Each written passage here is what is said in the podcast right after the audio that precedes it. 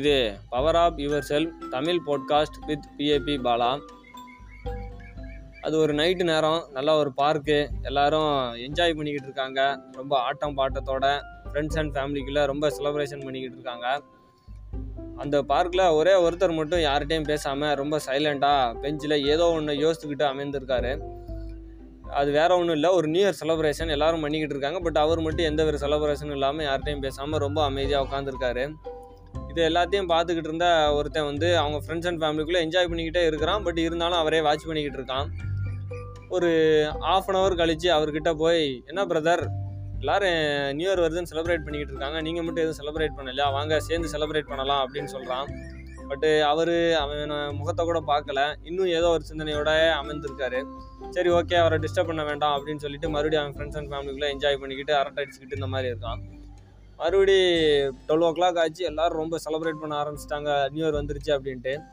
But அப்போ இணைஞ்சான் அவன் ஒரு பக்கத்தில் இருக்க ஒரு காஃபி ஷாப்பில் ரெண்டு காஃபி வாங்கிட்டு அவர்கிட்ட போகிறான் ஒரு காஃபி அவர்கிட்ட வச்சுட்டு இன்னொரு காஃபி அவன் சாப்பிட ஆரம்பிச்சிட்டு என்ன பிரதர் நியூ இயர் வந்துருச்சு. ஹாப்பி நியூ இயர் அப்படின்னு சொல்கிறான் அப்போ தான் அவர் கீழே குனிஞ்சிக்கிட்டு இருந்தவர் அவர் முகத்தை எடுத்து பார்க்குறான்.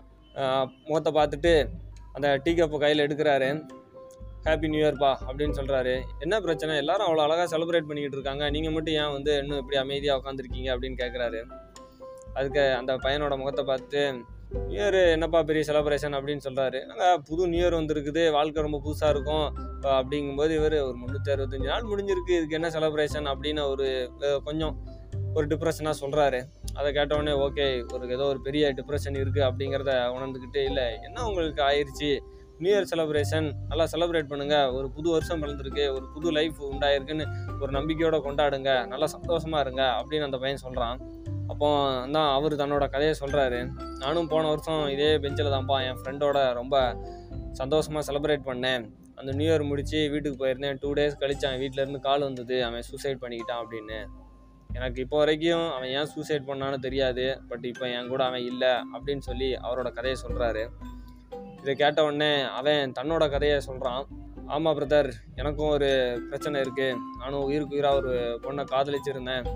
என்னை சில காரணங்களால் என்னை விட்டு போயிட்டா அப்படின்னு சொல்லி அவன் அவனோட கதையை சொல்கிறான் அப்போவும் தான் பிரதர் எனக்கு வந்து எங்கள் அப்பா ஒரு பாடம் கற்பித்தார் அப்படின்னு சொல்லும்போது தான் அவர் டக்குன்னு அவன் முகத்தை பார்த்து என்ன பாடம்? அப்படின்னு அவர் கேட்குறாரு அவனுக்கு அவங்க அப்பா சொல்லி கொடுத்த பாடத்தை இப்போ அவருக்கு சொல்லி கொடுக்குறான். அவர் குடிச்சிக்கிட்டு இருந்த க கப்பை பார்த்தாரு. இந்த கப்பு எவ்வளோ வெயிட் இருக்கும்னு நினைக்கிங்க பிரதர் அப்படின்னு அந்த பையன் கேட்குறான் என்ன பெரிய வெயிட் இருக்க போகுது அப்படின்னாரு. சரி இதை சுமக்கணும்னா நீங்கள் எவ்வளோ நேரம் சமைப்பீங்க அப்படின்னா இதை சுமக்க என்ன? தாராளமாக கையில் வச்சுக்கலாம் எவ்வளோ நேரம்னாலும் அப்படிங்கும்போது. சரி ஓகே பிரதர்னு கையை நீட்டுங்கன்னு சொல்லி அந்த கப்பை தூக்கி அவர் கையில் வைக்கிறான்.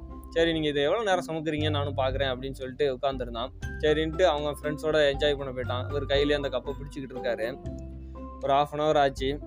ஒரு ஃபார்ட்டி ஃபைவ் மினிட்ஸ் கழிச்சு இது ரிட்டன் வந்தான். இவருக்கு கொஞ்சம் கை வலிக்கிற மாதிரி இருக்குது.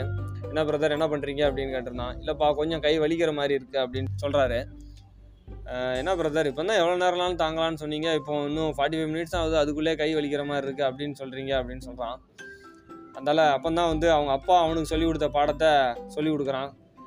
அது பிரதர் நம்ம வாழ்க்கையில் இருக்கக்கூடிய கஷ்டங்கள் இழப்புகள் இல்லை ஏதோ ஒரு துன்பங்கள் எதுவாக இருந்தாலுமே வந்து பார்த்திங்கன்னா சாதாரணம் தான் நம்ம எவ்வளோ நாள் அதை வந்து நம்மளுக்குள்ளே வச்சுருக்கோங்கிறத பொறுத்தா நம்மளோட வழிகள் இருக்கும் அப்படின்னு சொல்கிறான் ஏன்னா நானும் என் வாழ்க்கையில் அது ஒரு மிகப்பெரிய டிப்ரெஷனாகவும் ரொம்ப தனிமையிலையும் ஃபீல் பண்ணேன்.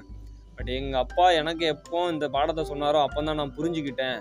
அந்த இழப்புங்கிறது ஒரு சிறிய இழப்பு. என்னால் என்ன அதுலேருந்து வெளியே வர முடியும்? வாழ்க்கையில் இன்பங்கள் துன்பங்கள் எல்லாமே இருக்குது சோதனை இல்லாமல் சாதனைகள் இல்லை. கஷ்டங்கள் இல்லாமல் எந்த ஒரு வெற்றியும் இல்லை அப்படிங்கிறத எங்கள் அப்பா சொல்லி கொடுக்கும்போது தான் எனக்கும் புரிஞ்சுது.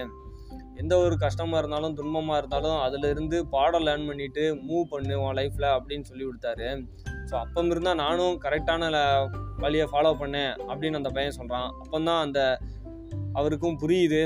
ஓகே இது இழப்பு தான். இருந்தாலும் இதை தாண்டி ஆகணும். நம்மளோட லைஃப்பில் ஏன் அடுத்தடுத்த நிலைமைக்கு போகணும் அப்படிங்கிறத உணர்றாரு.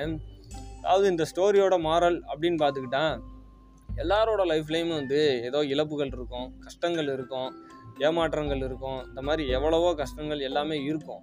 பட்டு அது எல்லாமே வந்து நம்ம எவ்வளோக்கு எவ்வளோ எவ்வளோ நாள் நம்ம மைண்ட்லேயே வச்சுருக்கோமோ அதை பொறுத்து தான் அதோட வழிகள். என்னதான் இருந்தாலும் அதுலேருந்து நம்ம ஒரு பாடம் கற்றுக்கிட்டு அடுத்தடுத்த நிலைமைக்கு முன்னேறி போகணும். மூவ் மூவ் பண்ணி போய்கிட்டே இருக்கணும். ஏன்னா லைஃப்புங்கிறது ஒரு ஜேர்னி அப்படி மூவ் பண்ணி போய்கிட்டே இருக்கணும். ஏன்னா எங்கே எந்த இடத்துலனாலும் துன்பங்கள் வரும் கஷ்டங்கள் வரும். ஒரு கோலை நோக்கி போகும்போது எவ்வளவோ தடங்கல்கள் வரும். அதை தாண்டி போகணும். அது மாதிரி ஏதோ ஒரு துன்பங்கள் வரும்போது அது குறிப்பிட்ட நாள்கள் இருந்தாலும் அதையும் தாண்டி போகணும். அதனால் லைஃப்பில் உங்களுக்கு எந்த ஒரு கஷ்டங்கள் இருந்தாலும் ஏமாற்றங்கள் இருந்தாலும் துன்பங்கள் இருந்தாலும் அதை தாண்டி நீங்கள் மூவ் பண்ணி போய்கிட்டே இருங்க. லைஃப்பில் வந்து கடந்த காலம் அப்படிங்கிறதுல இருந்து நம்மளால் ஒரு ஒரு சின்ன தருணத்தை கூட மாற்ற முடியாது. ஆனால் நம்மளோட எதிர்காலத்தை முழுமையாகவே மாற்றலாம் அதுக்கு உண்டான பவர் நம்மகிட்ட தான் இருக்குது என்ன தான் லைஃப்பில் நடந்தாலும் சரி சந்தோஷமாக வாழுங்க. ஏழையின் சிரிப்பில் இறைவனை பார் அப்படின்னு சொல்லுவாங்க. ஆனால் நான் என்ன சொல்கிறேன்னா உங்களுக்கு என்னதான் கஷ்டங்கள் துன்பங்கள் துயரங்கள் இருந்தாலும் ஒரு சிறு குழந்தையின் சிரிப்பை பாருங்கள் அந்த சிரிப்பில் உங்கள் வாழ்க்கையோட மகிழ்ச்சியை பாருங்கள் எப்போதுமே வந்து சந்தோஷமாக இருங்க. என்ன நடந்தாலும் ஓகேன்னு சொல்லி அடுத்தடுத்த நிலைமைக்கு மூவ் பண்ணி போய்கிட்டே இருங்க. சந்தோஷமான வாழ்க்கையை வாழுங்க. அடுத்த எபிசோடில் உங்களை சந்திக்கிறேன். நன்றி.